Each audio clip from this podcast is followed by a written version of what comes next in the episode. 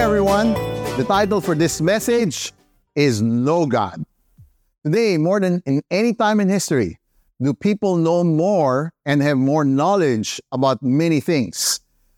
Today, 10 year old kids know more than a 20 year old adult probably a decade ago. A 10 year old has acquired more knowledge in his or her own memory bank than any time in history. It can be a good thing or it can be a bad thing. Information is available through the World Wide Web. They can be a distraction to some and can overwhelm a child growing up or even adults. We would expect that more knowledge and opportunities and more freedom to choose can help this world a better place to live in. But in converse, there are many people who are depressed today. There are many people who are lonely, anxious, and sometimes hopeless. They find that the world couldn't satisfy their basic human need, even if they have more knowledge of things.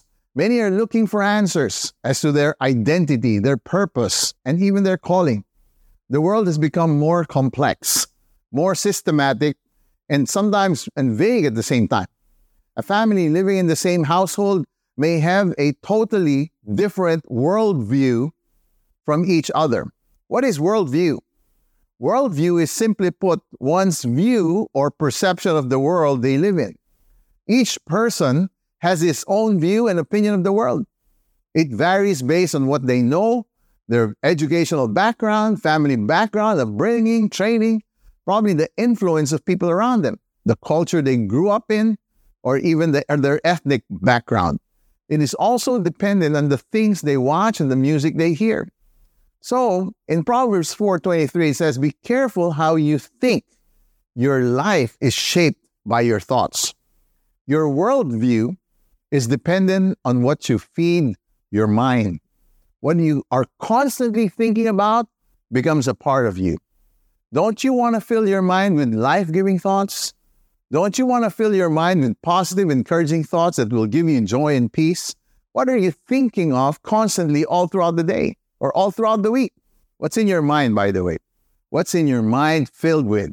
Is it filled with clean thoughts or filthy thoughts? Do you know that you have the freedom and the ability to choose what goes on in your mind? We demolish arguments and every pretension that sets itself up against the knowledge of God. And we take captive every thought to make it obedient to Christ. Folks, this verse is telling us very simply to demolish those thoughts that are not from God. Demolish those thoughts that are coming from the world. Demolish those thoughts when you're listening to music. You choose the music that you're listening to because it affects you. You choose the shows you're watching in Netflix or in any movie because some of them will affect you. Some of them are very demonic. Some of them are going to corrupt your soul. It says, take every thought captive, especially thoughts of fear, thoughts that will bring you anxiety. No, all these teachings that will cause you to have unbelief and not to believe in God. Worry, okay, brings, you know, when you worry, these are, there are ungodly thoughts. Make everything captive and make it obedient to Christ. Tell those thoughts, hey, I disagree with you. I renounce you. I don't accept fear. I don't accept unbelief in my life. You have the ability to destroy every pretension that sets itself up against the knowledge of God. Don't copy the behavior and customs of this world, but let God transform you into a new person by changing the way you think. Then you will know what God's will is, which is good, and pleasing and perfect. But how do you let God transform you into a new person? I'm glad you asked. My first point to know God is to know His Word. You've heard this before. Christianity is not a religion, it's a relationship. You cannot grow in relationship with God if you don't know God. How can you have a relationship with someone you don't even know? Think about it. Who is God? What does he like and don't like? What does what pleases him? What brings him joy? What brings God sorrow? Is he a strict God? Is he a compassionate God? How do you view God? Is God the type who always, when you see him, is God the type that points a finger at you, always trying to look for uh, things when you fall and when you make mistakes? Let me submit to you today that in order for you to know God, you have to know His Word. His Word is who He is. His Word is His bond. His Word is His character and nature. In the beginning was the Word, and the Word was with God, and the Word was God. For the word of God is living and active. It is sharper than any double edged sword.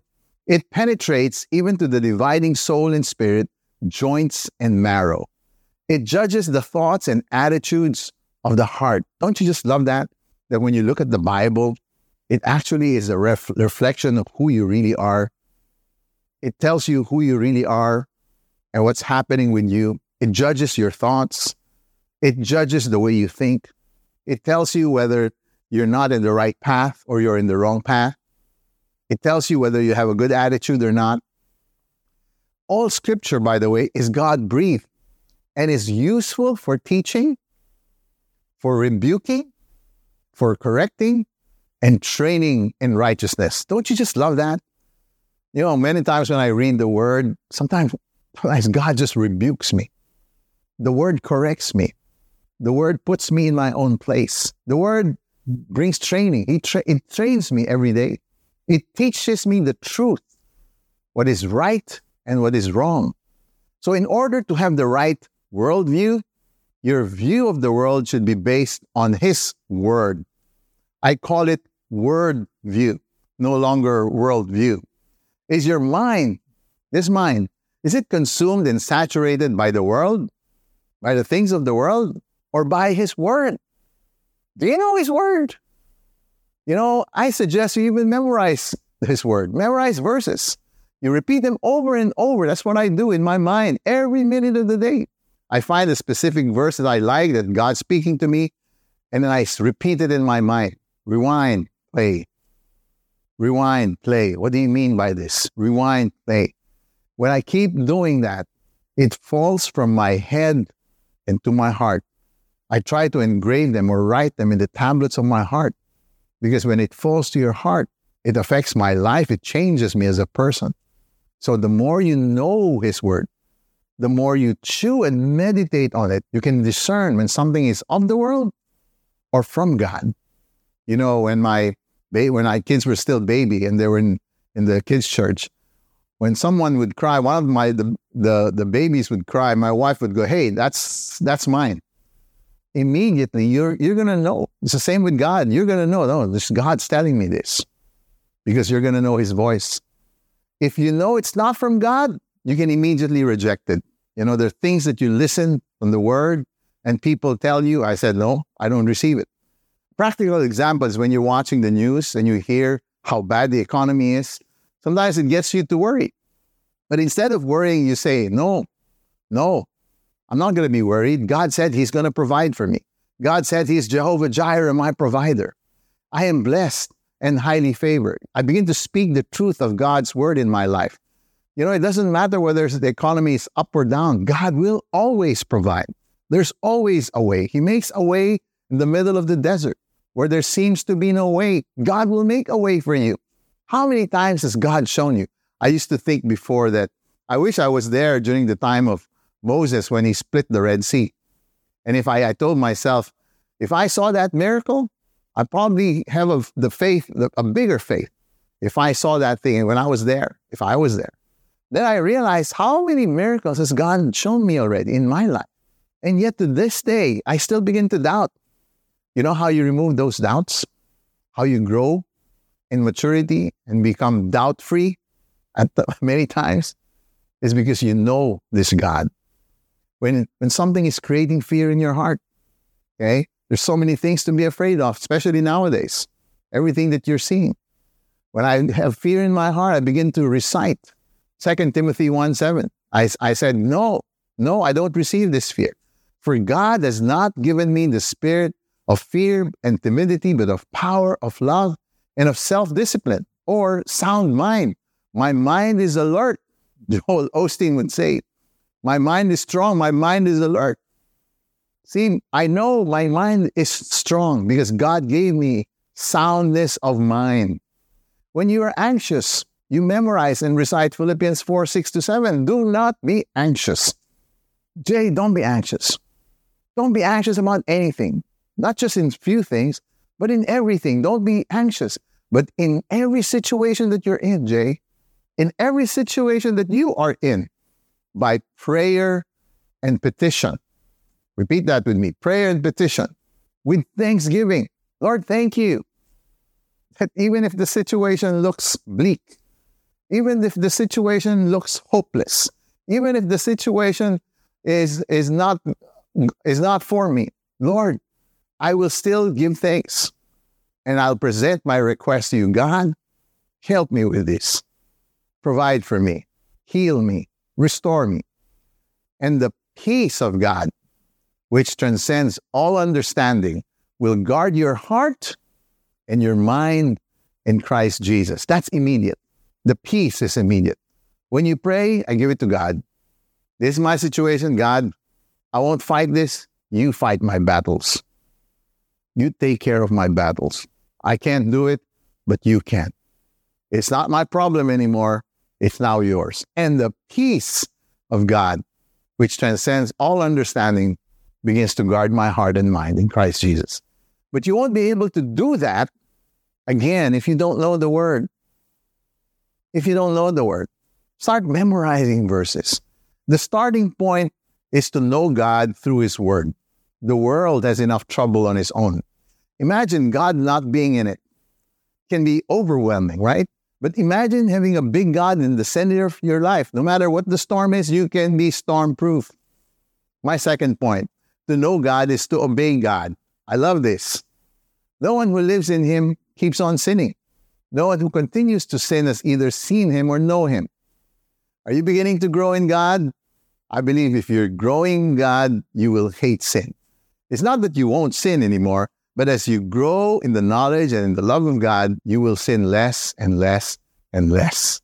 You become more mature. You progress. You begin to realize that you become more and more victorious in life. When you get to know God more, the more you grow in your relationship with Him, the more you're, you're going to desire what He wants. You will desire to obey Him and do His will. You can only apply and do these things if you know them.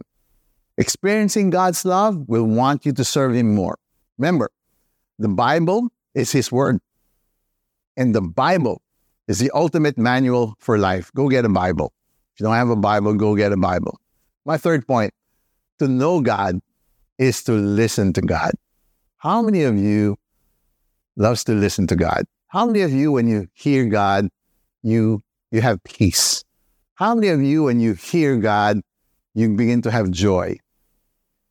We are from God, and whoever knows God listens to us. But whoever is not from God does not listen to us. This is how we recognize the spirit of truth and the spirit of falsehood. By the way, listening is an art. It's a some sort of a science, and it's also a skill at the same time. I had to learn how to listen. I had to learn how to be teachable. It takes a lot to to learn how to listen. You know, it takes a hungry heart to want to know more of God. It takes a lot of humility to say, God, I don't have it all together. I need your wisdom. I want to know more. I need you. Teach me your ways, O Lord, and lead me to a path of understanding. Next point to know God is to love one another. You know, I've, I've learned to know God for many, many years now. And as I grew in the knowledge of God, for some reason, I don't know how, I don't know why, I have more compassion and patience with people. That's the truth.